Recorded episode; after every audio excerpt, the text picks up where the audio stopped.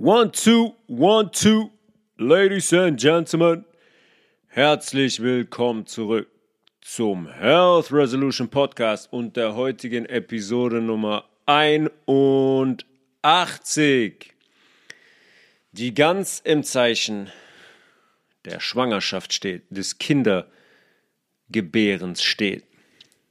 Wenn man mit Frauen spricht, die den Prozess durchlaufen haben, sprechen eigentlich die meisten von denen von dem größten Glück, was man hier zu Lebzeiten erleben kann. Und das ist ein großartiger Prozess ist, ein großartiger Moment ist, wenn das Kind auf die Welt kommt. Dass der natürlich auch sehr mit Schmerzen verbunden ist, aber dass die von einer Kraft angeschoben werden, die die, die gar nicht in Worte fassen können. Darüber werden wir heute ein bisschen sprechen. Wir werden darüber sprechen, was hier eigentlich passiert, wie ist es möglich, dass sich eine Eizelle in die Gebärmutter einnistet? Was ist die Plazenta? Was bekommt der, äh, was hat die Plazenta für eine Bedeutung? Was spielt die Nabelschnur für eine Bedeutung? Warum schneiden wir eine Nabelschnur nach der Geburt einfach durch? Wann werden die Grundlagen für dieses Kind gelegt? Und warum sind so viele Prozesse rund um Geburten äh, im Krankenhaus vollzogen durch die Allgemeinmedizin so ein großes Problem? Generationenübergreifend in der Entwicklung eines, eines Babys. Kurzer Rückblick zur letzten Folge, zur JFK-Folge. Uns fehlen hier noch einige Puzzleteile, definitiv. Und ich bin mir sehr sicher, dass die komplette Wahrheit noch ein paar Puzzleteile enthält, zu denen wir jetzt noch keinen hundertprozentigen Zugang haben, weil da noch einiges an Dokumenten verschlossen ist. Ähm, aber es wird an die, aber es wird an die Oberfläche, es wird an die Oberfläche kommen. Das sind Wahrheiten im Außen, all das. Der Mord an JFK, das Finanzsystem, die ganzen Dinge, über die wir schon seit Folgen sprechen. Das sind Wahrheiten im Außen. Und es ist unglaublich wichtig, diese Wahrheiten zu kennen, weil sonst laufen wir hier rum wie Hühner mit abgeschlagenem Kopf. Und das tut der Großteil von uns. Weil wir einfach keine Ahnung haben, wer uns hier regiert und manipuliert und was hier eigentlich für ein Spiel gespielt wird. Noch viel wichtiger als das, die Wahrheit im Außen, oder zum Beispiel zu wissen, dass die Erde kein runder Ball ist, der mit 66.000 Meilen pro Stunde durch den luftleeren Raum fliegt. Noch wichtiger das zu wissen ist allerdings, seine eigene innere Wahrheit zu kennen und die auch zu leben. Ja, nicht, dass es mehrere von dieser Wahrheit äh, gäbe, aber mit der eigenen Wahrheit meine ich auf konsequente Art und Weise nach meinem, nach meiner Erkenntnis und nach meinem Wissen zu leben. Und zwar kompromisslos so zu leben, dass ich für mein eigenes Wohlergehen und für meine eigene Entwicklung hin zu einem höheren Bewusstsein, zu höheren Frequenzen sorge, weil je sauberer ich werde, je bewusster ich werde, je disziplinierter und konsequenter ich bin, desto höher wird meine Frequenz sein, auf der ich, auf der ich schwinge, auf der unser Körper schwingt. Was, was bringt mir die Wahrheit über Ereignisse der letzten Jahrzehnte und Jahrhunderte, wenn mir meine eigene Wahrheit verborgen bleibt, beziehungsweise wenn ich nicht nach der lebe? Dann bringt, dann bringt mir das alles nichts. Im besten Falle führt die Wahrheit im Außen mich auch nach innen. Und andersrum genauso. Wer innen anfängt, wird die Wahrheit im Außen auch erkennen. Das ist eine Wechselwirkung. Bei manchen, manche fangen bei sich selber an, manche starten im Außen und kommen dann zu sich selbst. Funktioniert both ways. Und ein Thema bezogen auf unseren beziehungsweise größtenteils, größtenteils den weiblichen Körper, weil es der weibliche Körper ist, der die körperliche Erfahrung macht, bei dem uns aber mindestens so viele Puzzleteile fehlen wie zum 22.11.1963, ist die Schwangerschaft und die anschließende Geburt, beziehungsweise die abschließende Geburt vielleicht sogar. Abschließend im Sinne von die Schwangerschaft ist abgeschlossen. Und immer wieder stelle ich fest in Erlebnissen, in Gesprächen mit, mit Menschen, dass das Thema den anderen Themen, von denen wir nichts wissen, eigentlich in kaum was nachsteht. Ja, ganz viele Frauen wünschen sich ein Kind, die möchten sehr, sehr lange Zeit schwanger werden, weil bei vielen klappt es nicht. Ja? Die haben 25 Jahre die Pille genommen und wundern sich dann darüber, hm, dass es nicht sofort klappt mit der Schwangerschaft. Aber die meisten Frauen verstehen schon ihren eigenen Zyklus eigentlich nicht im Ansatz, den eigentlichen monatlichen Zyklus, die Periode. Geschweige denn zum Beispiel, wann der weibliche Körper empfänglich ist, wann ich fruchtbar bin als Frau, wann ich als auf natürliche Art und Weise sehen kann, wann ich schwanger werden kann. Und kaum sind dann die meisten Frauen schwanger, dann fangen die an, auf natürlich Empfehlung vom Onkel Doktor Jod und Eisen einzunehmen, weil die ja jetzt einen größeren Bedarf haben. Das ist immer der Klassiker. Kommt, ja, der Arzt hat gesagt, Eisen und Jod. 99 äh, Prozent der Ärzte sagen, ja, jetzt müssen sie Eisen und Jod supplementieren. Die sind ja jetzt schwanger. Also wären das die einzigen zwei Größen auf dieser Welt, von der äh, ein Kind neun Monate lang im Mutterleib abhängt. Eisen und Jod. Und die meisten Frauen sagen auch von Beginn an zum Beispiel, dass sie nicht natürlich entbinden wollen, sondern dass die schon einen Termin gemacht haben für einen Kaiserschnitt. Und Stillen kommt schon gar nicht in Frage, gibt es schließlich Milch, Milchpulver. Und außerdem sagen die meisten Frauen, nach dem Stillen ist bei vielen Frauen so, dass die Brüste so krass hängen. Und das kann ja auf gar keinen Fall sein. Ja, dass, man dass man Zeichen dafür an sich trägt, dass man mal ein Kind, äh, kind gestillt hat, das geht gar nicht. Ja, mindestens einmal die Woche ist dann Ultraschall, im letzten Drittel der Schwangerschaft auch gerne mal zweimal die Woche Ultraschall weil man ja jetzt schon mehr sieht, ne, im achten Monat und man die Fotos relativ gut in der Nachbarschaft und in der erweiterten Familie herumzeigen kann. Den Kaiserschnitttermin, den habe ich fest seit vier Monaten, sodass ich jetzt mal gut planen kann und nicht Gefahr laufe, dass das Kind, äh, dass das Kind mich nach neun Monaten Schwangerschaft irgendwie überrascht. Ne? So sagt, oh, da kommt ein Kind aus mir raus, habe ich noch gar nicht gemerkt.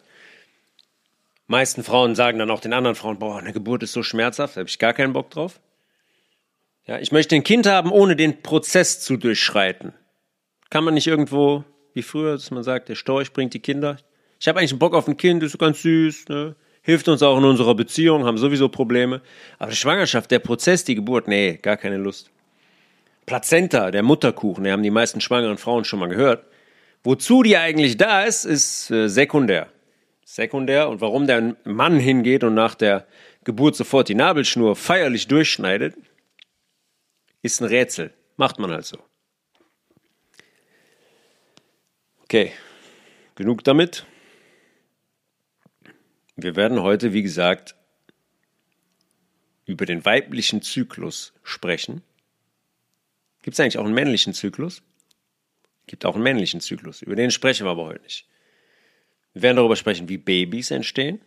Ja, wie ist das noch in der Grundschule? Wie ich gerade schon gesagt habe, wie bekommt man das beigebracht? Der Storch bringt die Kinder. ist auch so ein Ding, dass man solche Wahrheiten nicht früh genug thematisiert. Sind alles Themen mit Konsequenzen, warum man gewisse Dinge von Kindern äh, weghält, warum man Kinder anlügt, warum man die falsch konditioniert und programmiert. Und alles Themen, die später zu größeren Problemen führen. Wir werden darüber sprechen, was in der Schwangerschaft eigentlich passi passiert und warum die Plazenta, die natürliche Geburt und eine Mutter, die ihr Baby nach der Geburt sofort an sich, an sich reißt, so immens, immens wichtig sind. Die meisten von euch wissen, dass es im weiblichen Körper einen hormonellen Ablauf gibt, so wie auch im männlichen Körper. Hormone sind unsere Botschafter in unserem System. Bezogen auf den weiblichen Körper gibt es einen Prozess, der wird gesteuert von unserem Dirigenten. Den gibt es auch bei den Männern logischerweise, dem Hypothalamus in unserem Hirnzentrum. Der sorgt dafür, dass in den Eierstöcken der Frau im Bauchraum ein sogenanntes Follikel, umgangssprachlich ein Ei, heranreift, das jeden Monat die Möglichkeit bietet, befruchtet zu werden. Und diesen Zyklus können wir in zwei Phasen aufteilen. In die Follikel, in die Eiphase und in die Gelbkörperphase. Einmal im Monat, im besten Fall, auch nicht immer, bei vielen Frauen setzt es mal zwei, drei Monate aus oder die haben mehrmals im Monat ihre, ihre Periode. Aber normalerweise im natürlichen Zustand kommt es einmal monatlich bei einer Frau zur Menstruation. Klar, die Frauen, die über die Menopause hinweg sind, die 50, 55, 60 sind, bei denen wird keine Blutung mehr stattfinden. Die haben ihre Fruchtbarkeit abgelegt. Diese Menstruation stellt eigentlich den Beginn des Zyklus dar. Und während der Menstruation werden jetzt nicht nur das Ei, beziehungsweise zu dem Zeitpunkt ist es eigentlich schon der Gelbkörper, da kommen wir später zu, aber sagen wir jetzt mal das Ei. Nicht nur das Ei wird ausgeschieden. Ja, das glauben auch viele Frauen sagen, ja, das nicht befruchtete Ei kommt hier raus. Ja, deswegen hast du fünf, fünf Tage eine Menstruation und Ausfluss aus deiner, aus deiner Vagina. Den größten Anteil der reinigenden Blutung stellt die Gebärmutterschleimhaut dar und nicht das einzige Ei, was nicht befruchtet wurde. Die Menstruation ist ein Entgiftungsvorgang der Natur des weiblichen Körpers. Und man kann die Uhr danach stellen, dass je übersäuerter und belasteter ein Körper ist, desto stärker wird, werden die Menstruationsprobleme sein. Und auch die Dauer der Periode. Wie viele Frauen klagen darüber? Unterleibsschmerzen, richtige Krämpfe, äh, Übelkeit, Kopfschmerzen. Und wie ist es, dass manche Frauen zwei Tage ihre Periode haben? Fertig. Und die anderen sind damit fünf, sechs Tage dran. Ganz einfach. Weil diese Schleimhaut jeden Monat neu aufgebaut wird. Und je übersäuerter ein Körper ist, desto übersäuerter ist auch am Ende die Schleimhaut. Je vergifteter ein Körper ist, je mehr Rückstände da anfallen, desto mehr Rückstände fallen auch in der Gebärmutterschleimhaut an. Und deswegen muss da eine größere Menge an, Sch an Schleimhaut abgestoßen werden. Und deswegen sind die Symptome stärker und deswegen dauert die Menstruation länger als nur zwei Tage. Und wenn die Menstruation vorbei ist, baut sich diese Schleimhaut wieder komplett neu auf und bereitet sich auf eine eventuelle Schwangerschaft für den nächsten Monat vor. Und parallel dazu reift auch im Eierstock ein neues Ei heran. Und bei Frauen, die einem natürlichen Zustand nahe kommen, was eine Handvoll Frauen ist heutzutage, könnte man an Tag 14 oder an Tag 15 des Zyklus den Eisprung erwarten. Und dieser Eisprung geht vonstatten durch einen hormonellen Auslöser. Der Eisprung wird medizinisch die Ovulation genannt. Dieser Auslöser ist das luteinisierende Hormon, das LH-Hormon. Das kommt aus dem Hypothalamus, begünstigt durch das Melatonin aus unserer Zirbeldrüse, die in unserem Körper eigentlich einen sehr, sehr entscheidenden, eine sehr, sehr entscheidende Funktion wahrnimmt, wenn die denn sauber wäre und nicht so verkalkt wäre, wie sie heute ist. Und dieses LH-Hormon sorgt dafür, dass das Follikel, das Ei, den Eierstock in Richtung Eileiter verlässt, der das Ei dann aufnehmen muss. Es gibt den Eierstock, ja, der Stock, wo die Eier heranreifen. Und dann gibt es einen Eileiter. Ja, der ist allerdings nicht direkt ein Kanal, der vom Eierstock weggeht. Das Ei macht den Sprung in Richtung Eileiter und der Eileiter nimmt das Ei auf. Steigt also jetzt die LH, die Konzentration des luteinisierenden Hormones im Blut, im Blut, im Urin vor allem, steht dieser Eisprung kurz bevor. Ja, natürliche Verhütung wäre eigentlich relativ simpel. Wäre relativ simpel. Kann man zum Beispiel über die Temperatur messen. Da gibt es extra Thermometer für. Und immer wenn der Eisprung kommt, wird die Körpertemperatur der Frau minimal ansteigen. Wenn man das länger ähm, wenn man das länger festhält und aufschreibt, wird man das ganz genau sehen, dass das einem genauen Pattern folgt. Und je natürlicher ich bin, desto besser funktioniert es natürlich. Und Schwangerschaftstest macht, nicht an, macht nichts anderes. Ja? Der kann zum Beispiel das Lutein, luteinisierende Hormon im Urin testen oder zum Beispiel HCG, das Schwangerschaftshormon. Ebenfalls. Jetzt ist die Frau fruchtbar. Ja, die Frau ist fruchtbar. Es hat einen Eisprung gegeben. Das Ei bewegt sich in den Eileiter. Und jetzt gibt es ein Zeitfenster von zwei bis drei Tagen, wo dieses Ei befruchtet werden kann. Kommen wir jetzt also zum anderen Teil, der mitspielen muss, wenn eine Schwangerschaft gelingen soll. Im besten Falle ein Mann, der Samenzellen produziert. Der Transgender funktioniert nicht. Queer funktioniert leider auch nicht, muss ich euch äh, enttäuschen. Ein wirklicher Mann, der in der Lage ist, Samenzellen in seinen Nebenhoden zu in seinen Nebenhoden zu präsentieren, produzieren. Ja, es gibt leider immer noch nur, kurzes Update, zwei Geschlechter und das aus einem guten Grund, wie wir jetzt gleich sehen werden. Wenn nämlich dieses herangereifte Ei nach dem Eisprung befruchtet werden soll, benötigt es, werden die meisten von euch wissen, natürlich eine männliche Samenzelle.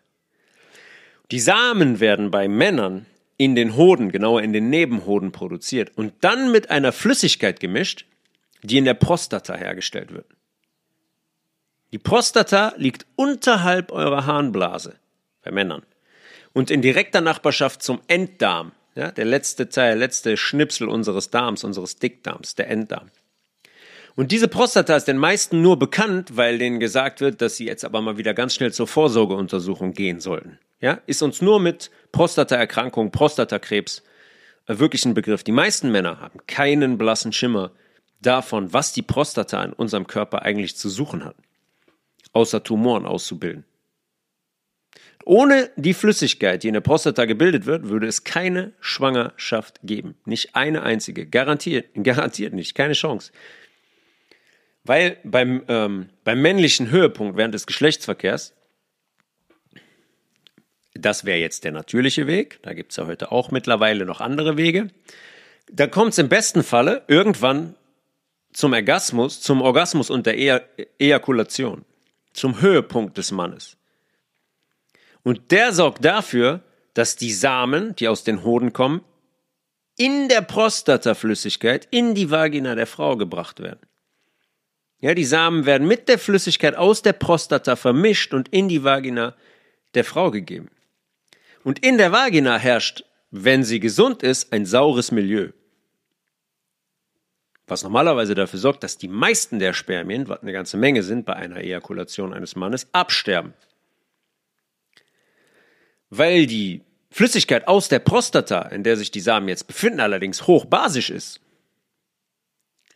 sorgt die dafür, dass die eine Chance haben, in diesem sauren Milieu zu überleben. Und die geben den Samen die Fließfähigkeit. Ja, man braucht ja, man kann ja nicht einfach nur Samen da in die, in die Vagina geben. Die bekommen jetzt eine Flüssigkeit mit, durch die die geschützt werden und durch die die fließfähiger sind, diesen ersten Schritt zu gehen in den Körper der Frau. Die machen sich da auf die Reise in Richtung Follikel, in Richtung des Eis, das jetzt gesprungen ist und was fruchtbar ist und was auf diesen Samen, auf diese Samenzelle wartet, um mit ihr zu verschmelzen. Also zurück zur Frau, Tag 15. Wir haben einen Eisprung. Das Follikel, das Ei ist bereit für den Samen. Kommt jetzt kein Samen an, so bildet sich das Follikel, was man zu diesem Zeit Gelbkörper nennt, zurück. Und das kommt dann in dem Zyklus wenn er natürlich ist, nach gut 27 Tagen der letzten Blutung zur nächsten Menstruation der Frau. Wo wiederum das Follikel und die Gebärmutterschleimhaut in einem Reinigungsprozess ausgeschieden werden. Wenn jetzt allerdings ein Samen hingeht und das äh, wartende Follikel, das wartende Ei erreicht, dann verschmelzen die beiden miteinander. Ja, das Spermium dringt in die Eizelle ein so wie Mann und Frau im besten Falle auch kurz voneinander, kurz, äh, kurz davor miteinander verschmolzen sind.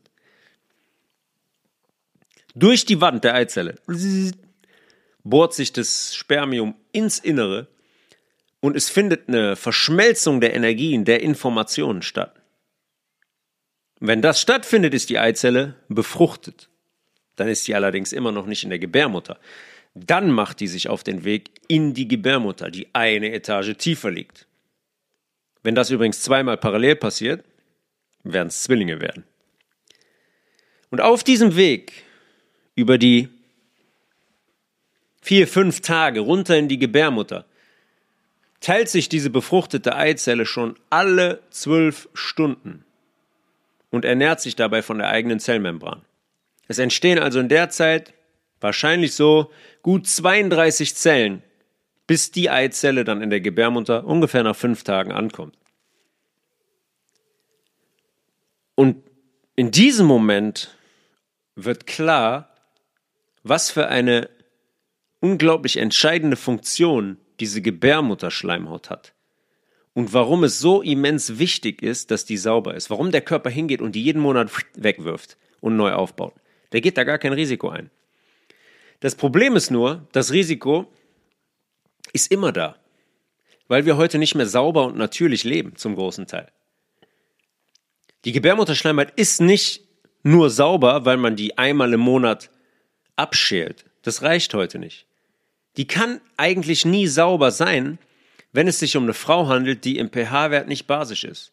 Die raucht, die trinkt, die Fleisch isst, die Käse isst, die Fisch isst, die Medikamente nimmt, die sich impfen lässt, die nachts neben ihrem, äh, mit, äh, neben ihrem Handy schläft. Keine Chance.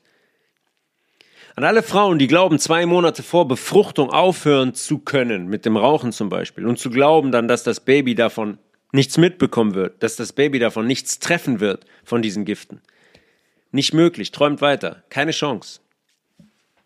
Das wenn ich zehn Jahre geraucht habe, dann sind diese Gifte überall in mir, in meinem Gewebe. Und da reicht es nicht, zwei Monate vorher zu sagen, oh, wir wollen jetzt schwanger werden, wir probieren es gerade, ich höre mal besser auf. Das ist um einiges zu spät.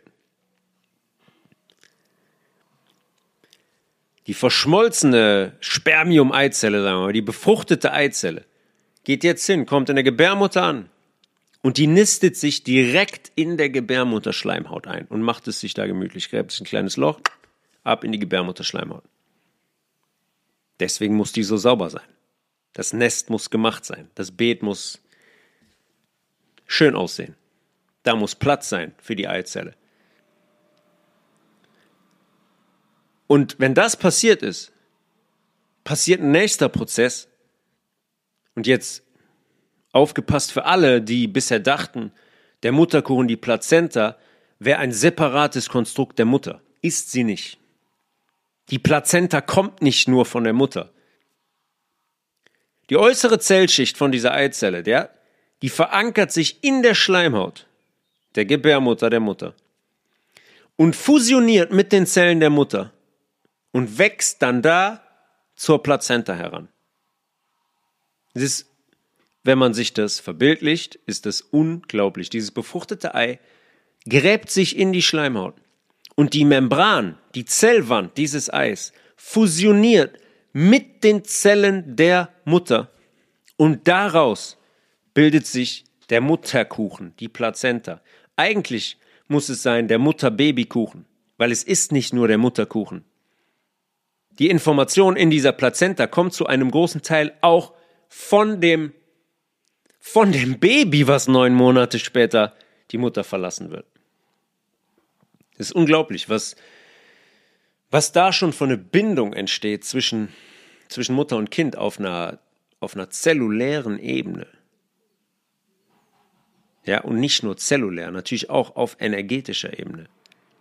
Und das alles noch bevor sich irgendein Gehörsinn entwickelt oder sich der Spinalkanal entwickelt oder sich eine Hand entwickelt. Das muss man sich immer mal bewusst machen, was da in einer Frau eigentlich passiert. Und dann kriegt man einen Zugang dazu, warum das einfach nur als Wunder bezeichnet werden kann. Und warum, habe ich schon öfters gesagt, ich zu 100% der Meinung bin, dass das eine Kreation von jemandem ist, der diesen Code quasi geschrieben hat. Und jetzt haben wir das Ei in der Schleimhaut. Die Zellen der Mutter kommen da hinzu, die fusionieren. Und da wächst eigentlich noch ein Lebewesen heran, die Plazenta. Und jetzt stellt euch das mal vor und fragt euch mal, wovon diese Plazenta bildenden Zellen am Ende abhängen. Ja, das ist ein Zeitpunkt, zu dem die meisten Frauen nicht mal wissen, dass die schwanger sind. Und gegebenenfalls vielleicht noch Alkohol trinken, rauchen und andere industrielle Gifte konsumieren. Was natürlich eine Katastrophe ist. In einem natürlichen Zustand und einer natürlichen Lebensweise würden diese Gifte natürlich überhaupt gar nicht existieren. Da gäbe es die Frage nicht, hey, ich bin schon drei Wochen schwanger, hab's noch nicht gemerkt, hab noch keinen Test gemacht und war immer noch fünfmal, war immer noch fünfmal im Club. In der natürlichen Welt, die sich an Regeln und Gesetze, an natürliche Gesetze halten würde, würde es die, würde es die Möglichkeit überhaupt nicht geben. Logischerweise in diesem luziferischen System hier kommen jetzt schon immens Gifte in den späteren Körper des Babys. Sagen wir einfach ins Baby. Ja, das Baby ist schon da, die kommen ins Baby. Obwohl der Embryo hier mal weniger als ein Millimeter groß ist. Muss man sich auch mal vorstellen. Ein Millimeter. Weil bezogen auf Babykrankheiten oft diese Frage kommt, ja gut, ist ja alles schön und gut, hier mit dem pH-Wert und so, Ernährung. Aber wie kann es jetzt sein, dass dann zum Beispiel Babys mit einer Krankheit auf die Welt kommen? Weil das Baby logischerweise nicht erst beginnt zu leben, wenn es geboren ist und selbstständig atmet. Ende der Diskussion. Vollkommen logisch, wenn man diesen Prozess jetzt mal sieht, wie eine Plazenta entsteht. Ab, ab diesem Moment ist dieses Wesen, was neun Monate später aus der Mutter austritt, herauskommt, ist das allem ausgesetzt, was, womit die Mutter in Kontakt ist. Die befruchtete Eizelle ist eingenistet. Die Zellen der Eizelle sind jetzt mit denen der Mutter fusioniert und die Plazenta beginnt zu wachsen. Meistens, gut neun Monate später, wird ein Mensch auf die Welt kommen, ein Wesen, das gut einen halben Meter groß ist und meistens so um die drei Kilo wiegt. Was allerdings von der Einnistung der Eizelle bis zur Geburt passiert in diesen neun Monaten, ist mehr als wesentlich für die nächsten 90 Jahre dieses Wunders im äh, flachen Königreich. Ja, das entscheidet darüber. Das legt eine Grundlage für dieses Kind, eine sehr, sehr große Grundlage. Beschäftigen wir uns aber erstmal kurz mit dem Mutterkuchen, der Plazenta. Mit fortschreitender Zeit, Wachstum der Plazenta, entwickelt sich eine Schnur, die auf der einen Seite im Bauchnabel des Embryos und auf der anderen Seite als Pforte in der Gebärmutterschleimhaut verankert ist.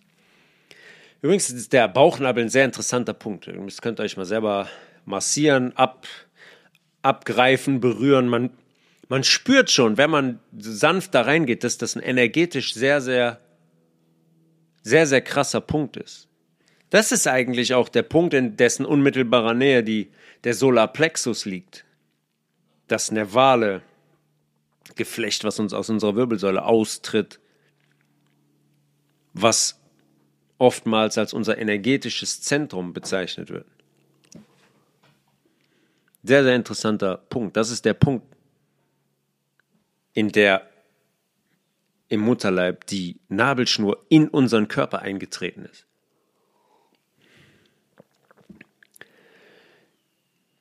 Diese Pforte, anders. Wir haben eine Nabelschnur, die sich, ähm, die sich entwickelt, die in uns verankert ist, in uns Babys und mit der Gebärmutterschleimhaut der Mutter. Und da bildet die Plazenta eine Struktur aus, die eigentlich dem System in unserem Dünndarmschleimhaut, in unserer Dünndarmschleimhaut, in unserem Darm sehr, sehr nahe kommt, was auch vollkommen logisch ist. Weil die Plazenta die Pforte ist, die den heranwachsenden, das heranwachsende Embryo mit Nährstoffen und mit Sauerstoff versorgt. Der, der wächst nicht einfach nur neun Monate lang, weil das der göttliche Plan ist, dieses Wesen muss von der Mutter versorgt werden. Und in der Plazenta, wie in unserem Dünndarm, in unserer Dünndarmschleimhaut, in unseren Mikrovillis, über die wir schon gesprochen haben. Wer das noch nicht gemacht hat, Verdauungsfolge, Darmfolge, unbedingt anhören. Das ist eine verschachtelte, verschlängelte Struktur, die eine große Oberfläche ausbildet, über die jetzt am Ende von der Plazenta aus Nährstoffe in das Baby aufgenommen werden können wie in unserem Darm, durchzogen mit Mikro, Mikro, Mikro, mit den feinsten Blutgefäßen, die ihr euch vorstellen könnt. Arteriell, mit Sauerstoff angereichert und venös, ohne Sauerstoff. Passiert hier eigentlich gar, gar nichts anderes als in unserem Dünndarm. Ja, die Mutter geht jetzt hin, isst dann, äh, sagen wir mal, einen grünen Rohkostsalat aus Grünkohl, Gurke, Paprika, Tomate, Buchweizensprossen, Hanföl, Zitrone, Ursalz und Pfeffer. Ja, die Mutter kaut 25 Mal, die äh, Mutter hat einen basischen pH-Wert in ihrem, in ihrem Zellzwischenraum und auch in ihrem im, im Gewebe selber. Die Mutter hat eine gesunde, dünne, eine gesunde, dichte Dünndarmschleimhaut. Da sind keine Verletzungen drin, da sind keine Löcher drin, da gibt es keine Entzündungen drin. Das wird nicht auf viele Mütter zutreffen. Aber das wäre eigentlich logischerweise der natürliche Zustand, weil im natürlichen Zustand würde es keine Chips geben, würde es keine Cola geben, würde es keinen Zucker geben, würde es kein Weißmehl geben. Das wäre der Zustand, den man in allen Müttern vorfinden würde. Ein gesunder, ein gesunder, gesunder Darm. Geht jetzt die Hildegard hin und nimmt das Vitamin K aus dem Grünkohl, den sie gerade gegessen hat, über das Hanföl, was sie im Salat hat. Ja, Vitamin K ist fettlöslich, braucht immer ein Fett als Transporter in den Darm. Nimmt die über ihre Mikrovillis in den venösen Blutkreislauf auf. Und das wird, wie, so, wie es immer ist, halt zum Pförtner geschickt, zur Leber. Die Leber sagt, uh, top, Vitamin K können wir super gebrauchen, sorgt für gute Fließeigenschaften unseres Blutes und auch dafür, dass die Knochen von unserem Embryo an Masse und an gesunder Dichte gewinnen. Also geht die Leber hin, schickt das Vitamin K weiter über den arteriellen, mit Sauerstoff angereicherten Blutkreislauf in Richtung Gebärmutter, in der sich das Baby mit Nabelschnur und angeschlossener Plazenta befindet. Bevor dieses Vitamin K, was wichtig ist für das Kind, bevor das im Körper des Babys landet, muss das einen Hochsicherheitstrakt der Plazenta passieren, der im natürlichen Optimalfall dafür sorgt, dass das Vitamin K über die Mikrovillis in die Nabelschnur aufgenommen wird und das Baby erreicht. Dass gleichzeitig andere schädigende Stoffe allerdings keinen Zugang bekommen. Das bezeichnet man als Blutplazenta-Schranke. Ja, wir haben schon öfters mal darüber gesprochen. Wir haben eine ähnliche Schranke in unserem Hirn, die Blut-Hirn-Schranke. Die hat ebenfalls die Aufgabe, hirnschädigenden Stoffen keinen Zutritt zu gewähren. Ja, wir können nicht alles in unser Hirn lassen. Das wäre mit dem Leben nicht zu vereinbaren bei den Giften, die hier so, die hier rumschwirren. Und es klappt im Hirn auch schon nur sehr, sehr bedingt, weil wir den natürlichen Zustand verlassen haben. Weil die Industrie über, über Jahre und Jahrzehnte Mechanismen entwickelt hat, diese Schranke, die die genauestens kennen, zu umgehen. Das heißt, die schleusen Stoffe in unser Hirn, die da großen Schaden anrichten. Ja, wenn wir zum Beispiel Glyphosat oder Aluminium nehmen, zum Beispiel. Glyphosat aus Spritzmitteln, aus Pestiziden, die bindet man clever an andere Stoffe, meistens an Fette zum Beispiel oder Aluminium, auch, äh, auch an Fette. Ja, in der mRNA-Impfung war es nichts anderes. Da ist auch die, ähm, die, die RNA, die mRNA ist gebunden an ein Lipid in den Körper gekommen. Deswegen konnte die durch die Zellmembran in die Zelle. Eine blanke mRNA, so einfach nur ins Blut gegeben, wird keine Zelle aufnehmen. In dem Moment, wo die an ein Lipid, an ein Fett gebunden ist, kann die durch die Kanäle unserer Zellwand hindurch. Und genauso ist das im Hirn und beim Glyphosat. Gebunden an, gebunden an gewisse Stoffkomplexe landet dieses Glyphosat dann bei uns im Hirn, was normalerweise niemals Zutritt bekommen würde zu unserer Hirnstruktur. Deswegen betreibt die Wissenschaft Forschung, um sowas rauszufinden. Was man dann tun muss, um uns mit diesen Stoffen zu schädigen, damit die Schulmedizin und die Pharma weiterhin Kunden behält und dazu gewinnt.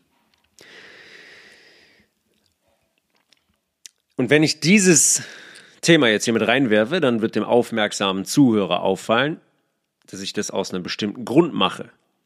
Weil, genauso wie das bei uns im Hirn funktioniert, funktioniert das auch mit der Plazentaschranke.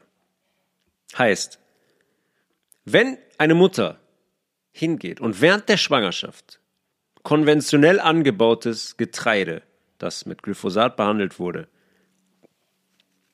wenn sie das konsumiert, dann gelangt dieses Glyphosat in den sich entwickelnden Körper des Babys und richtet da wie auch in uns, wenn wir es konsumieren, immensen Schaden an. Und was glauben wir jetzt, was es bedeutet, wenn Glyphosat einem, sagen wir mal, kartoffelgroßen Organismus den Sauerstoff entzieht, der noch komplett in seiner Entwicklung ist? Was heißt das für seine, in Anführungszeichen, gesunde Entwicklung? Wenn das Neuralrohr im Embryo, was später zum Spinalkanal wird, äh, zum Spinalkanal wird, und schon nach drei Wochen gebildet wird. Was heißt das jetzt, wenn dieses Glyphosat mit diesem Mini-Organismus in Berührung kommt. Das wird zu einem sehr großen, sehr, sehr großen Problem.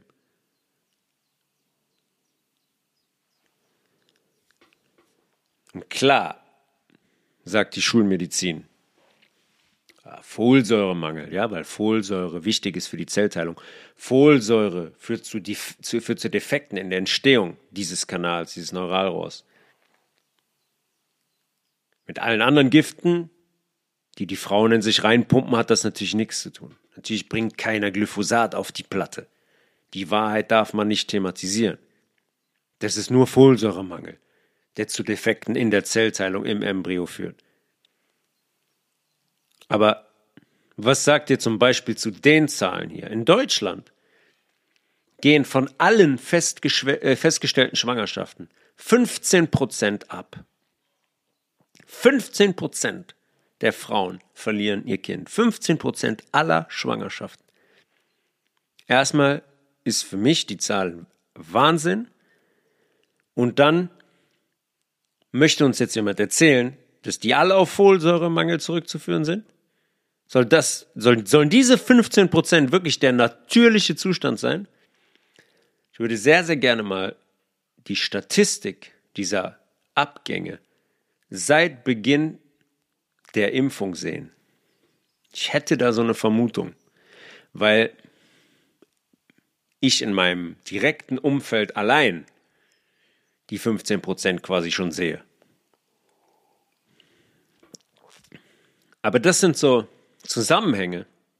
Zum Beispiel ähm, mit, dem, dem, mit der Ausbildung des Spinalkanals, des Neuralrohrs im Embryo.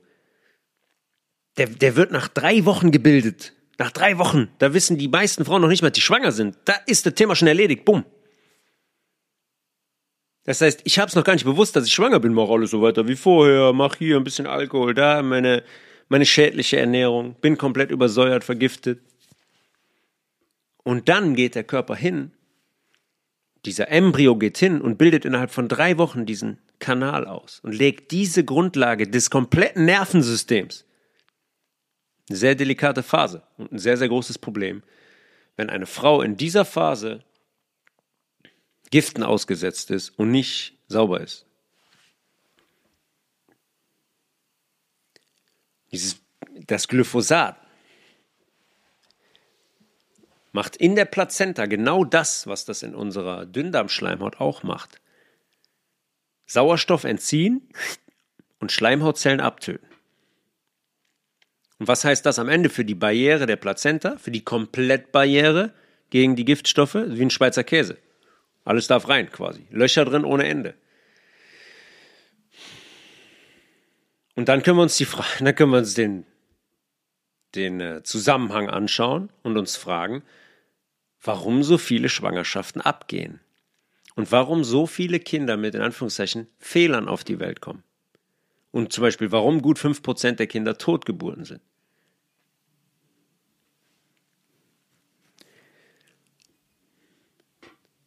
Wir machen uns die Abläufe in unseren Körpern nicht bewusst. Und gerade bei Frauen, die schwanger werden wollen, die schwanger sind, wäre das sehr, sehr hilfreich, um zu verstehen, dass logischerweise auch hier alles, was ich mache, alles, was ich esse, sich direkt auf mein, auf meine Tochter oder meinen Sohn in mir auswirkt. Und wir müssen uns mal bewusst werden, auf wie viele verschiedene Arten und Weisen die es geschafft haben, in unsere delikatesten Strukturen in unseren Körpern einzutreten und die zu schädigen. Und wenn wir uns darüber bewusst sind, wenn wir das Wissen haben, dann können wir schwanger werden. Bei der Hildegard gibt es das Problem nicht. Die ist basisch, die hat eine saubere Schleimhaut, die trinkt sehr viel stilles Wasser und die versorgt sich sehr, sehr gut. Ja, das Baby ist mit allem versorgt. Ist ebenfalls basisch und kann sich wunderbar entwickeln. Allerdings gibt es jetzt auch Dinge, die sind auch für die Hildegard ein sehr, sehr großes Problem. Zum Beispiel künstliche elektromagnetische Frequenzen. Und in der Schwangerschaft sind das nicht nur die üblichen 2,4 Gigahertz von Bluetooth und WLAN oder die 5G-Wellen oder die Mikrowellen, weil ich mir jeden Abend eine Lasagne in eine Aluschale in eine Mikrowelle schiebe. Hier kommen jetzt noch Frequenzen dazu von einem Ultraschallgerät, die bei 20.000 Hertz liegen und ungefähr 5 Zentimeter vom Kind weg sind. Und logischerweise durch die fortschreitende Technologie und diese 3D-Darstellung, die es heute gibt, ne, von dem Gerät, ist es für viele Mütter und Eltern natürlich sehr, sehr spannend. Ja, den Kleinen oder die Kleine da im Mutterleib liegen zu sehen und dann zu sehen, wow, guck mal, hier, hey, da sind ja die Augen und die Nase und hier ist der Mund und hier ist schon eine Hand zu sehen und hier sind die Füße, ja. Natürlich kann man im siebten Monat die Füße sehen, weil das Kind zwei Monate später rauskommt und natürlich mit Füßen auf die Welt kommt. Aber dann kann man die Bilder nehmen, dann kann man in die erweiterte Familie gehen, in die Nachbarschaft, sagen, hey, guck mal, hier ist unser Kind. Aber jetzt alles, alles schön und gut. Wer das machen möchte, bitte. Aber man tut gut daran, sich irgendwann mal kurz in dieses Kind hineinzuversetzen. 37 Grad in der Gebärmutter, perfekt versorgt mit Nährstoffen und Sauerstoff. Ja, das Kind wird beatmet. Bei Babys im Mutterleib hat das Herz des Kindes ein Mini-Loch in der Herzwand, wo es an den Atmungskreislauf der Mutter angeschlossen ist. Das schließt sich nach der Geburt, schließt sich das. Und dann wird das Blut, wie wir schon besprochen haben, in die eigene Lunge gebracht und mit Sauerstoff angereichert und dann in den Blutkreislauf. Wenn das Kind noch im Mutterleib ist, logischerweise, ist kein Fisch, hat keine Kiemen, wie soll es atmen? Es kann nicht atmen. Es ist an den Kreislauf, an den Atmungskreislauf, an den Respirationstrakt der Mutter angeschlossen. Alles ist da weich in der Gebärmutter. Schwerelosigkeit herrscht da, ja. Das Kind schwebt. Das Licht ist gedimmt, es ist schön dunkel nicht anstrengend in irgendeiner Weise. Für die Augen keine übermäßigen Reize. Es ist total geborgen, weil rechts, links, oben und unten von Gebärmutter bzw. Plazenta, da sind angrenzende Organe. Ja, ich hab, bin innerhalb der Gebärmutter, habe die Gebärmutter um mich herum, die Plazenta direkt in meiner Nähe. Die energetische äh, Frequenz, die auf mich wirkt, die liegt irgendwo zwischen 41 Hertz ja, und dann kommt der Onkel Doktor wieder mit seinem Gerät, weil Mama wieder zum Ultraschall gerannt, äh, gerannt ist, mal neue Bilder haben will, und feuert mir die 20.000 Hertz auf den Kopf. Und Herz bedeutet eine Welle, eine Schwingung pro Sekunde. Mutterleib sind 20 Wellen pro Sekunde. Normal. Jetzt habe ich zweimal wöchentlich für 20 Minuten 20.000 Wellen die Sekunde. Super. Gibt gar keinen Stress, gar keine Gefahr für die körperlichen Strukturen im Baby, das jetzt so groß ist wie eine Aubergine ungefähr. Welche Mutter ist sich darüber bewusst, wenn man dieses Ultraschallgerät anschmeißt und man da liegt und den Kopf anschaut und die Brustwarzen anschaut und die Lippen anschaut von dem Kind? Wahrscheinlich keine. Keine, die es tut, weil jemand, der sich darüber bewusst ist, würde das nicht tun. Ganz einfach. Das ist Stress für das Kind. Purster Stress. Das ist eine Gefahr. 20.000 Hertz aus nächster Nähe für 20 Minuten sind ein Problem. Und gibt es eigentlich noch Mütter, das ist in Verbindung mit dem Ultraschall, die ihr Kind einfach neun Monate in sich tragen, die das großziehen da drin, die das streicheln, die mit dem in Verbindung sind, die die Hand auflegen, die über einen gewissen Kanal mit dem Kind kommunizieren und dies dann auf die Welt bringen. Gibt es irgendeine, ganz neutral gestellte Frage, gibt es irgendeine Notwendigkeit zu überprüfen, ob das Kind in Anführungszeichen gesund ist Wäre das für eine feinfühlige Mutter, die sich vorbildlich ernährt und vorbildlich lebt, nicht sowieso logischerweise spürbar, wenn irgendetwas nicht in Ordnung wäre? Warum haben so viele Menschen, Mütter und Eltern, das Verlangen, in die Gebärmutter reinzuschauen? Ist für mich total absurd. Tut mir leid. Ist für mich total absurd und total überheblich. Logischerweise beschreibt das die Schulmedizin als Fortschritt und Wissenschaft und Was soll das? Was soll das? Was soll das? Wir können nicht da reingucken. Wir sind über andere Kanäle mit diesem Kind verboten, äh, verbunden. Der Mann, auch wenn er es nicht in sich trägt, aber die Frau sowieso. Weil das Kind angeschlossen ist an ihren Körper über die Plazenta. Sie trägt das Kind in sich. Da muss doch keiner reingucken. Da muss man nur ein Gespür für sich entwickeln. Viele Frauen gibt es, die das haben, die das spüren. Aber alles ist angstbesessen. Aber es könnte ja mal die. Ja, was könnte? Was könnte? Nichts könnte, wenn man weiß, was in der Schwangerschaft passiert und wie man sich zu ernähren hat und wie man sich als Frau zu verhalten hat. Und mit den 20.000 Hertz der Sonographie, jetzt könnte man sagen, ja, ist ja nicht so viel. Klar, im Vergleich zu 2,4 Gigahertz sind die 20.000 Hertz von einem Ultraschall sind Kindergeburtstag. Es gibt keine Mutter mehr heutzutage, die sich dem Fakt entziehen kann, dass das Kind neun Monate und die 95 Jahre danach, wenn es Glück hat, ebenso logischerweise mit Frequenzen von allen Seiten beschossen wird. Ja, ein Organismus, der sich aus einer befruchteten Eizelle, Nabelschnur und Plazenta bildet. Den setzen wir solchen hochfrequenten, kranken Frequenzen aus. Wir kennen den natürlichen Zustand gar nicht, wie es eigentlich wäre. Und das gilt logischerweise nicht nur für Schwangerschaften. Wir, wir haben keine Ahnung, was hier los wäre, wenn wir diese Terrorfrequenzen mal abschalten würden und heilende Frequenzen einschalten würden. Das muss man sich immer mal bewusst machen.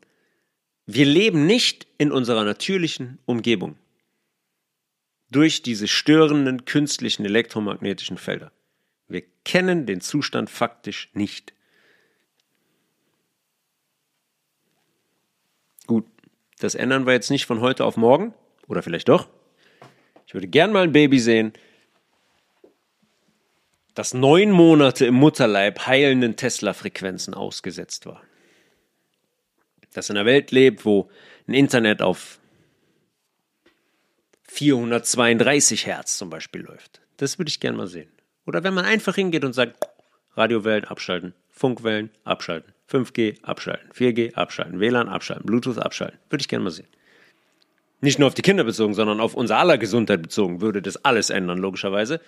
Aber wir sind jetzt heute nun mal beim Thema Schwangerschaft. Und wir könnten jetzt hier noch so viele Dinge besprechen, was diese Zeit im Mutterleib angeht. Aber ich finde es sehr wichtig zu wissen, erstens, was da passiert und zweitens, was die Plazenta ist und wie das Kind eigentlich versorgt wird und wie krass das Kind an den, an den Organismus der Mutter angeschlossen ist und wie sehr das Kind davon abhängt. Es gibt Mütter, die haben sich während der Schwangerschaft dieses, diesen mRNA-Cocktail reingejagt. da, da fall ich komplett vom Glauben ab. Aber natürlich machen die das nur, weil die keine Zusammenhänge, keine Zusammenhänge kennen, kein, kein Wissen haben. Die glauben noch diese Geschichte dass die ihr Embryo, was drei Monate lang jetzt in, in der Gebärmutter war, dass die dieses Embryo vor dem Coronavirus schützen müssen.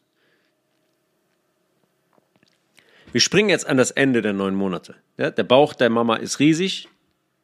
Das Kind, Baby, hat eine Größe von 50 Zentimeter erreicht und wiegt jetzt knapp drei Kilo. Irgendwann, im wahrsten Sinne des Wortes, ist es nicht mehr tragbar. Und dann muss das Baby raus aus diesem Paradies, in dem es jetzt neun Monate gelebt hat, in dieses Irrenhaus hier. Ich meine, ich verstehe, ich verstehe sehr, sehr viele Babys sehr, sehr gut. Warum die viel, viel lieber im, in diesem gemütlichen Mutterleib bleiben würden.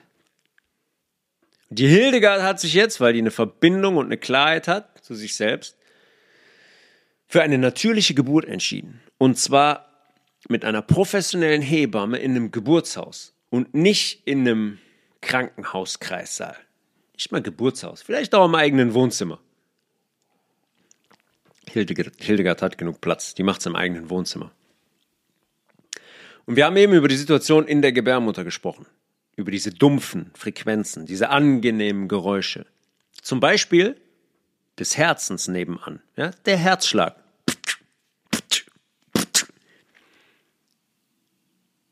Wir haben über das gedimmte Licht und die Wärme in dem Mutterleib gesprochen. Das muss ich auch mal vergegenwärtigen. Das Kind liegt in direkter Nähe zum Herzen.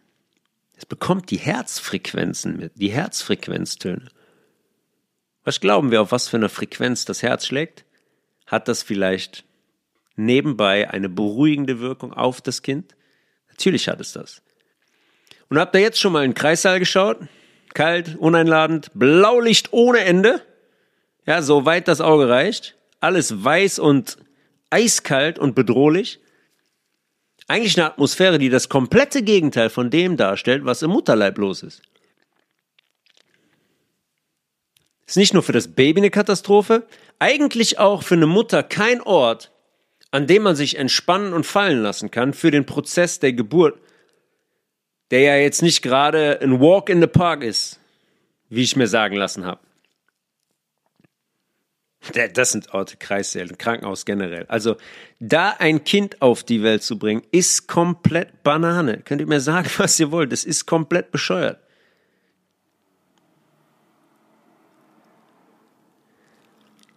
Und übrigens ist dieser, der Schmerz bei der Geburt, der ist nicht genormt. Auch da gibt es körperliche Zusammenhänge in der Frau, die den entweder begünstigen oder die den aushaltbarer machen. Zum Beispiel geht es dabei um Muskulatur. Ja, nehmen wir mal den Beckenboden der Frau.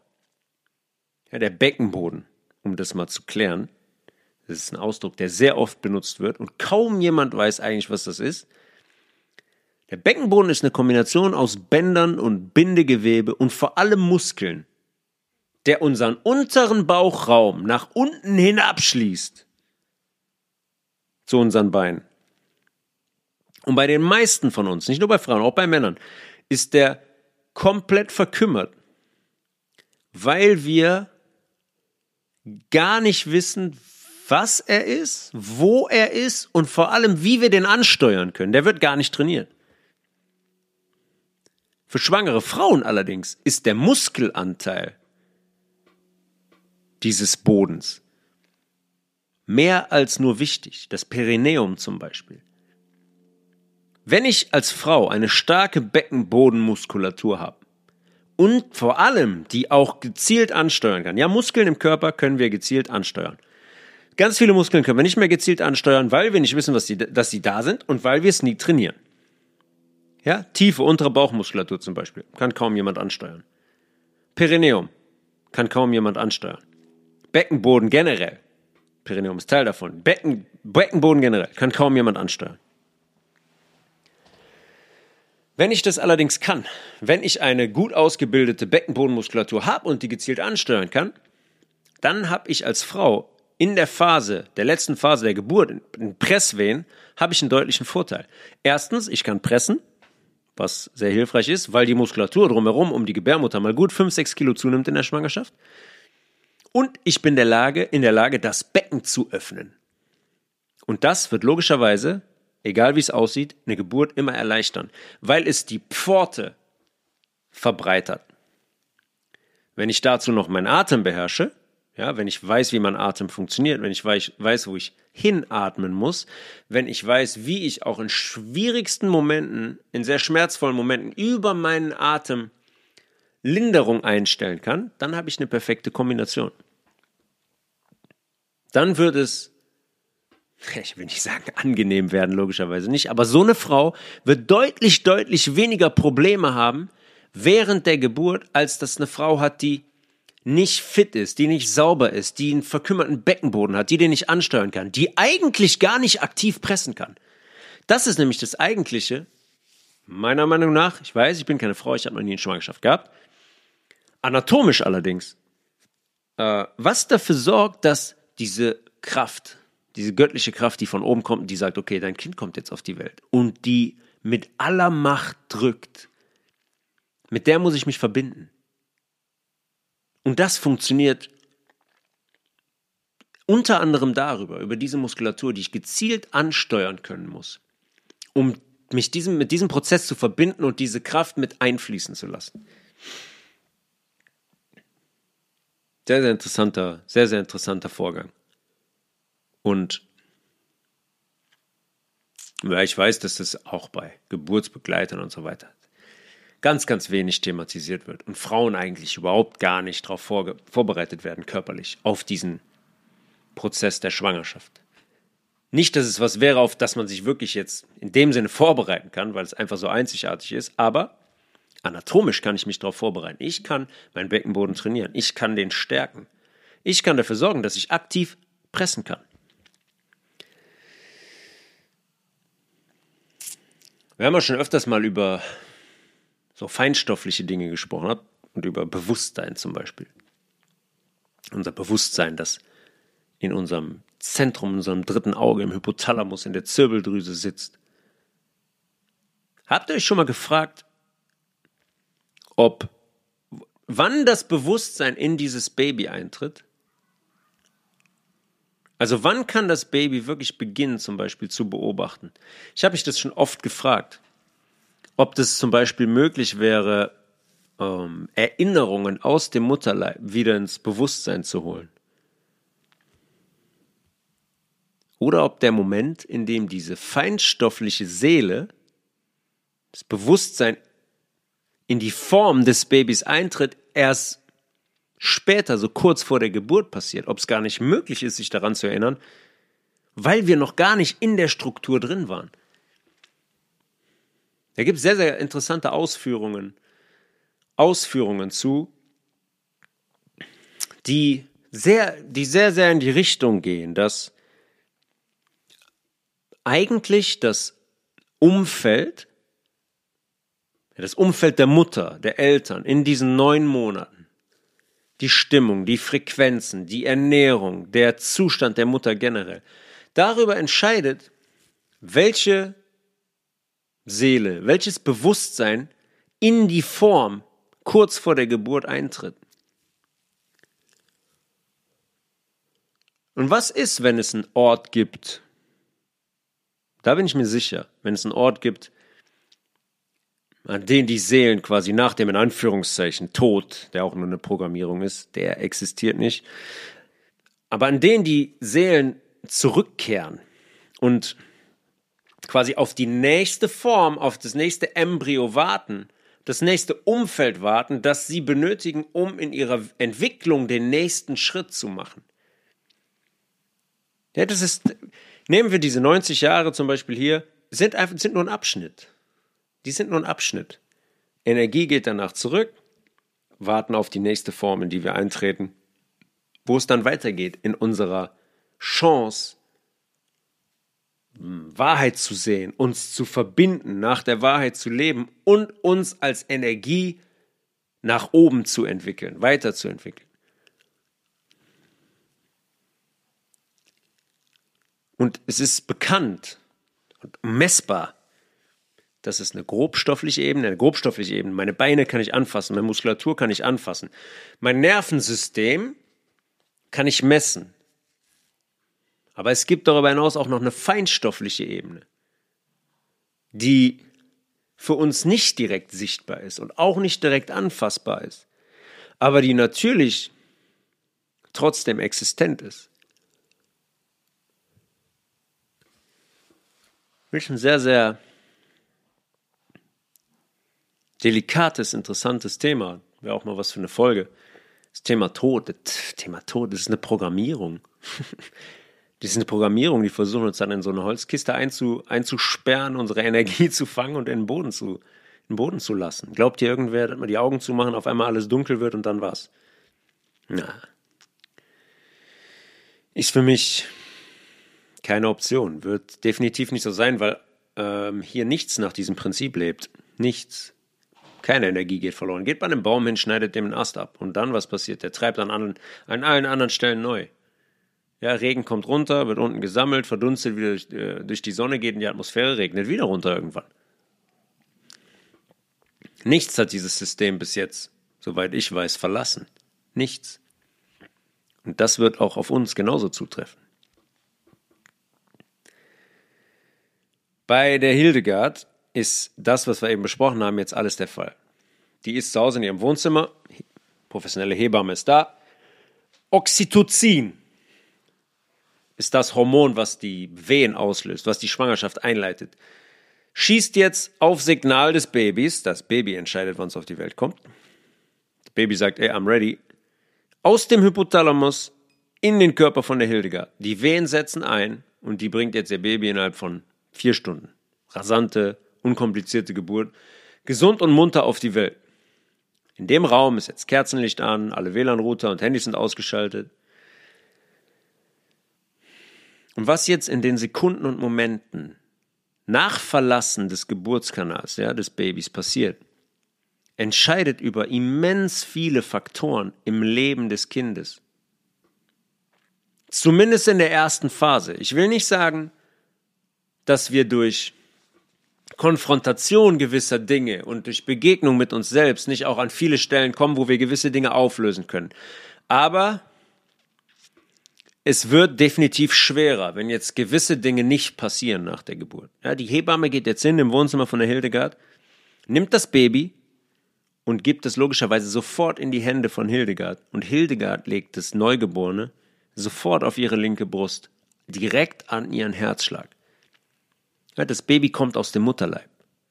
Im Mutterleib war das über neun Monate lang, was oder war es neun Monate lang der Frequenz und dem Schlagdruck des Herzens ausgesetzt. Das hat es gespürt. Und logischerweise muss das da sofort wieder hin und sonst nirgendwo.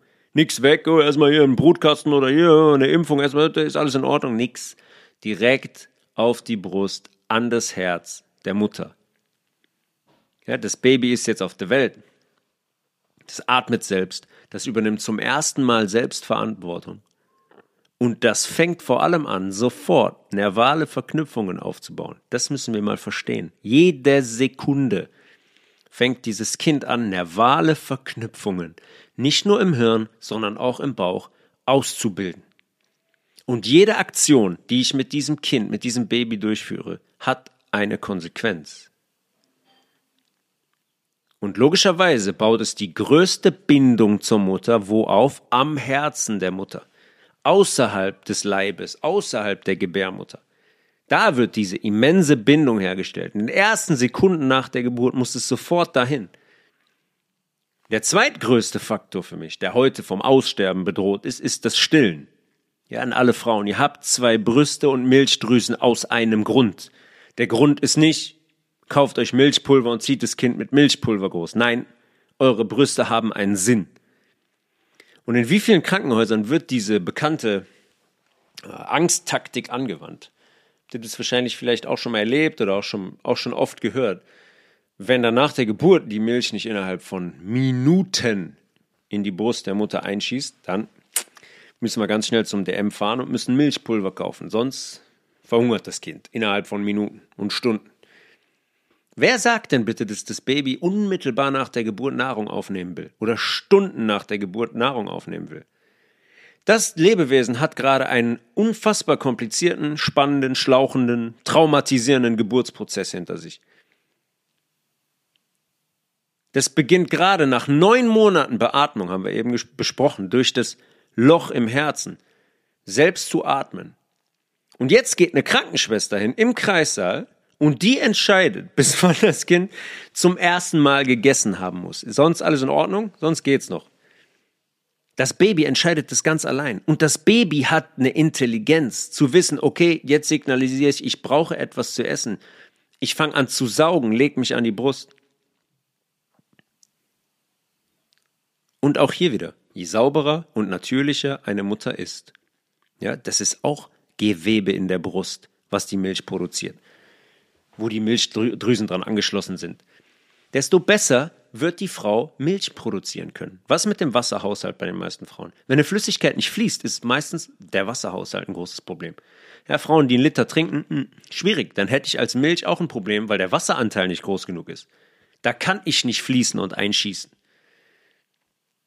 Aber na, klar, die Schulmedizin und die Pharma haben natürlich ein riesengroßes Interesse daran, dass so viele Babys wie möglich dieses gezuckerte Kuhmilchpulver bekommen und man es im Krankenhaus nicht erstmal in Ruhe mit zum Beispiel Kräutertees versucht, die den Milchfluss anregen. Ja, Dill, Fenchel, Basilikum, Kümmel.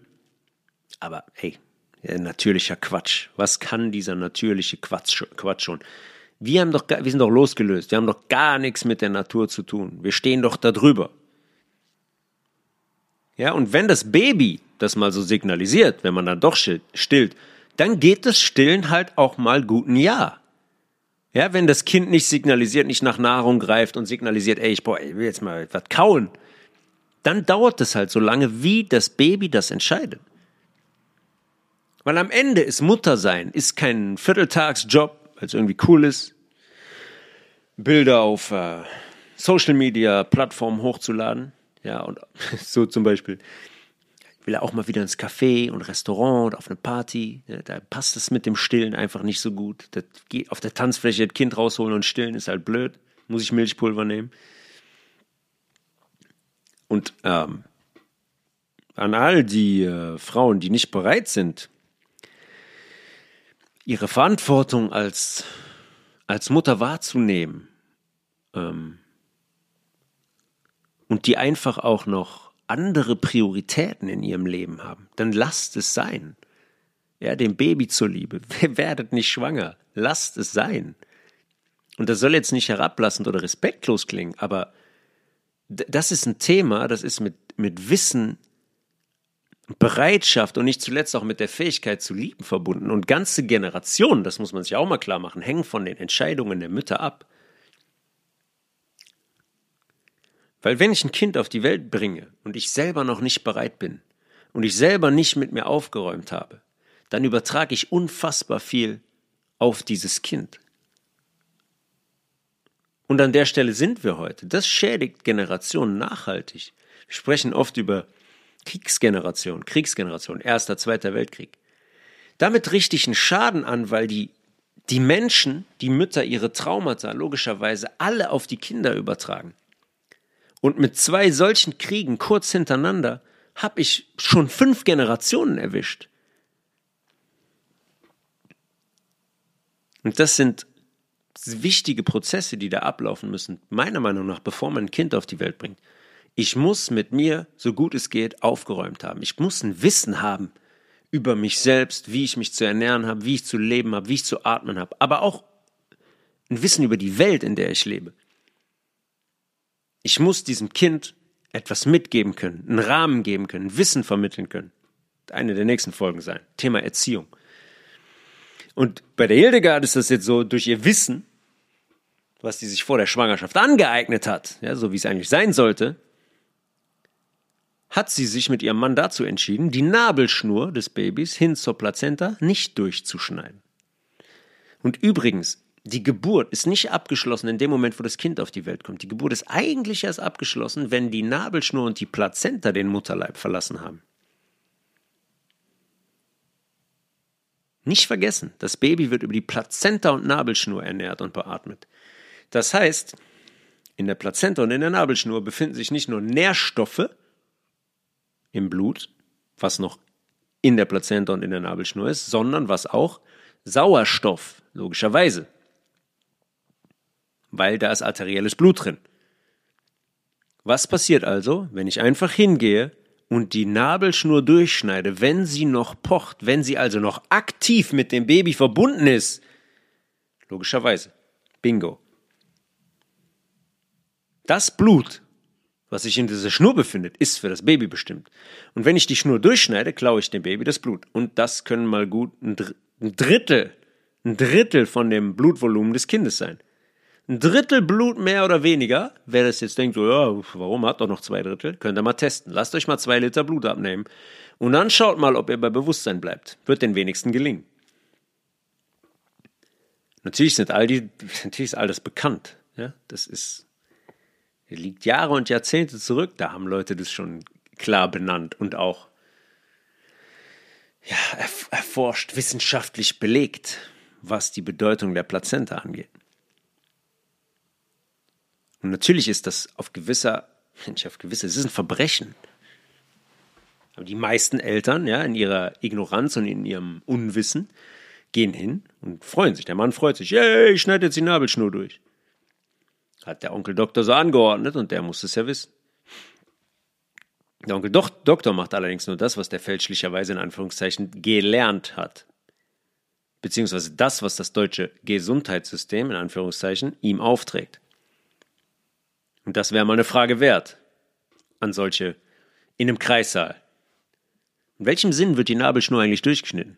Wenn man die jetzt durchschneiden würde, wird das Baby dann die nächsten 85 Jahre mit einer Schnur rumlaufen, wenn man nicht zufällig bei der Geburt eine Schere zur Hand hat. Wer hat uns so weit, müssen wir uns mal fragen, wer hat uns so weit von diesen natürlichen Gesetzen entfernt? Warum, warum kommen wir nicht darauf, dass es logischerweise natürlicher wäre, diese Nabelschnur auspulsieren zu lassen? Warum kommen wir nicht darauf, dass es einen Sinn hat, warum die noch mit dem Baby verbunden ist?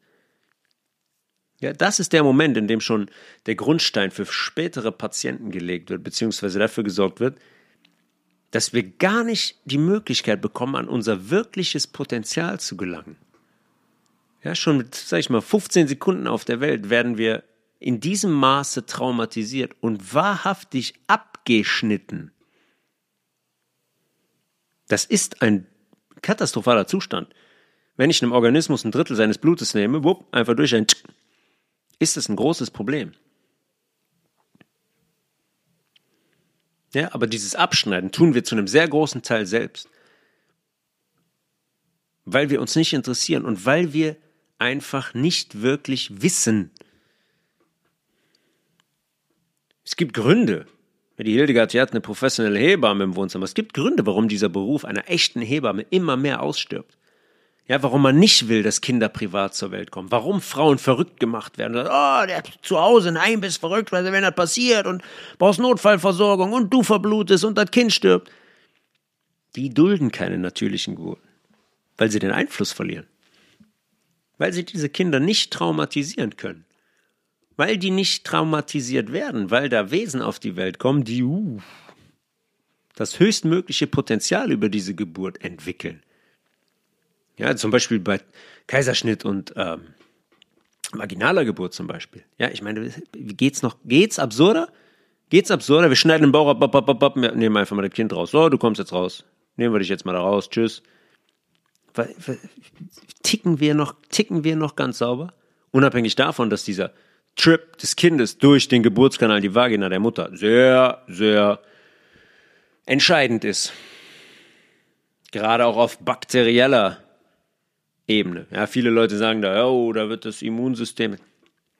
Ich habe mich oft genug zu dem Thema Immunsystem und so weiter geäußert, wie das zusammenhängt und was unser Immunsystem ist und was es nicht ist. Ja, viele sagen da, da lernt das Immunsystem und bekommt von der Mutter, bekommt das Kind Immunzellen mit und das äh, Bakterien, ja, die die Basis dafür sind, dass das Immunsystem des Kindes schon mal lernt.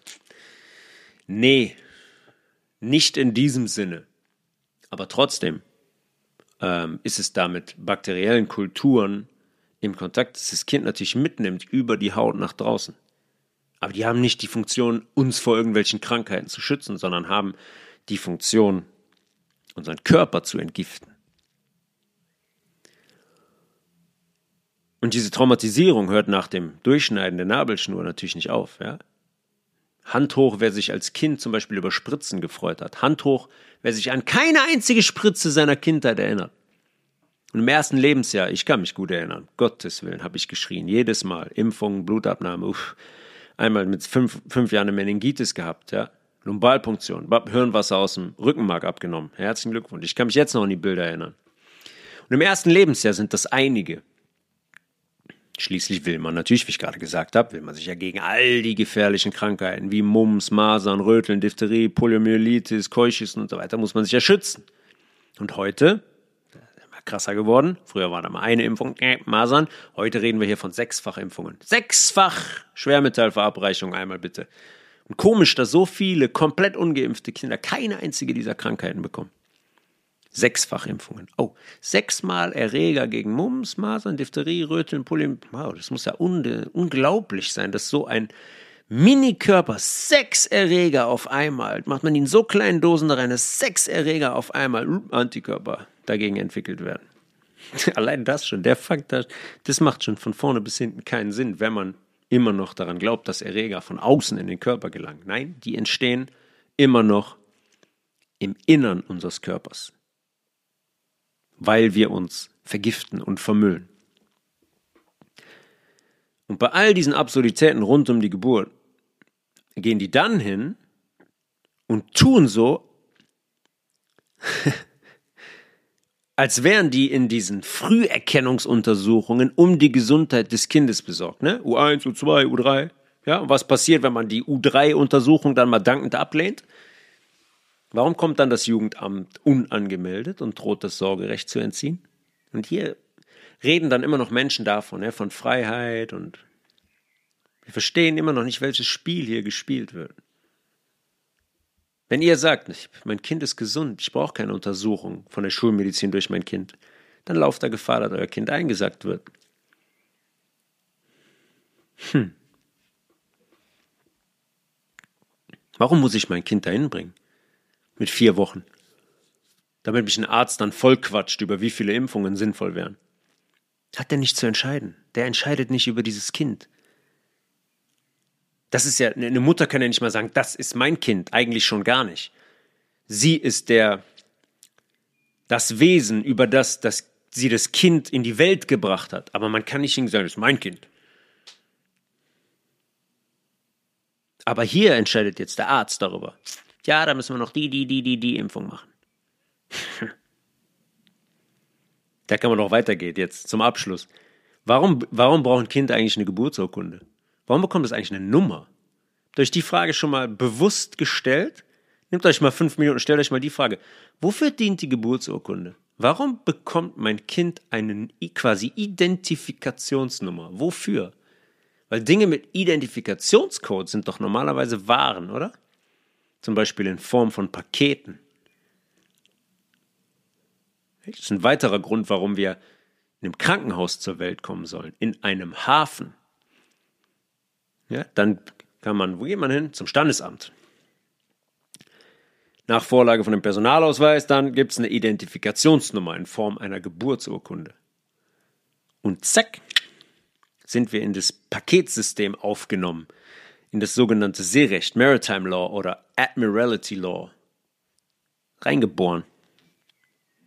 Jeder Mensch, der auf die Welt kommt, wird mit diesem Erwerb der Geburtsurkunde und der Registrierung im Standesamt in deren System registriert. Ja, vergesst das mit der Freiheit. In diesem System nicht existent, aber wir können dazu auch mal mehr machen in einer der nächsten Folgen zu diesem System, wie das eigentlich funktioniert und wie jeder neugeborene Mensch sofort mit dem quasi sofort am Finanzmarkt gehandelt wird. Ein sehr, sehr interessantes sehr, sehr interessantes Thema, aber fragt euch das mal, fragt euch das mal. Wofür eine Geburtsurkunde mit Identifikationsnummer? Ja, die Folge war mir sehr wichtig. Wir, auch, wir könnten hier noch sehr, sehr viel länger weiterreden. Werden wir wahrscheinlich in den nächsten Folgen auch tun, immer mal wieder was einstreuen. Über die Verbindungen zwischen Mutter und Kind, äh, über die ähm, Bedeutung der Plazenta, über die Entwicklung des nervalen Systems des Kindes, ja. Er lernt zum Beispiel, wenn Augen fokussiert werden und starr scharf gestellt werden, wenn ein Tastsinn entwickelt wird, wenn ein Geruchssinn entwickelt wird, wenn die Intuition entwickelt wird. Alles Dinge, die über diese Mutter-Kind-Bindung laufen und die entsteht über ans Herz, das Kind immer am Körper tragen, das Kind so lange wie es geht stillen, eine Plazenta auspulsieren zu lassen und das Kind so natürlich wie möglich zu ernähren. Tobias.levels at healthresolution.de in letzter Zeit. Ähm, Seht's mir nach, wenn ich nicht alle E-Mails sofort beantworten kann. Ich bekomme sehr, sehr viele E-Mails, aber ich arbeite die nach und nach ab, weil ich auch viele E-Mails auch dann vernünftig eingehen will. Es sind einige dabei, die sehr, sehr lang sind. Also ähm, seid euch sicher, ich lese diese E-Mails, ich lese diese E-Mails alle. Es verschwindet keine E-Mail, ohne dass ich die angeschaut habe. Tobias.levels at healthresolution.de. Telegram. Ha, wichtiges Thema. Telegram. Ähm, die Health Resolution Podcast Telegram Gruppe ist ebenfalls eröffnet. Könnt ihr euch einfach anschließen. Ich poste da immer so ein paar Zusammenhänge zu den Folgen, aber auch ein paar Dinge zu den größeren Zusammenhängen im Außen. Ist vielleicht äh, ganz interessant in Anschluss an die Folgen. Schaut einfach mal Schaut einfach mal vorbei. Das ist kein Kanal, wo ich jetzt wie andere verrückt jeden Tag 15, 20 Beiträge mache. Dafür habe ich die Zeit einfach nicht. Aber trotzdem ist es, ähm, glaube ich, trotzdem sehr, sehr interessant und würde würd mich sehr freuen, wenn sich da eine, einige Leute anschließen würden. Müsstet ihr finden, wenn ihr einfach bei Telegram Health Resolution Podcast eingibt. Ansonsten schreibt mir eine E-Mail, dann schicke ich den Link raus und dann seid ihr sicher an der richtigen Adresse. Also, ich hoffe, es war einiges dabei, was ihr noch nicht wusstet. Und wenn ihr plant, schwanger zu werden, werdet euch darüber bewusst, was demnächst in eurem Körper passiert und bereitet euren Körper, euer Nest darauf vor, dass da ein Mensch drin wachsen kann. Und ähm, ja, vielleicht gibt es einige Frauen, die, die planen und äh, für die es jetzt nach der Folge interessant geworden ist, sich vielleicht damit zu beschäftigen, privaten Kind auf die Welt zu bringen. Könnt ihr euch sicher, sicher informieren. Äh, wir werden es definitiv so, so machen. In nicht allzu langer Zukunft.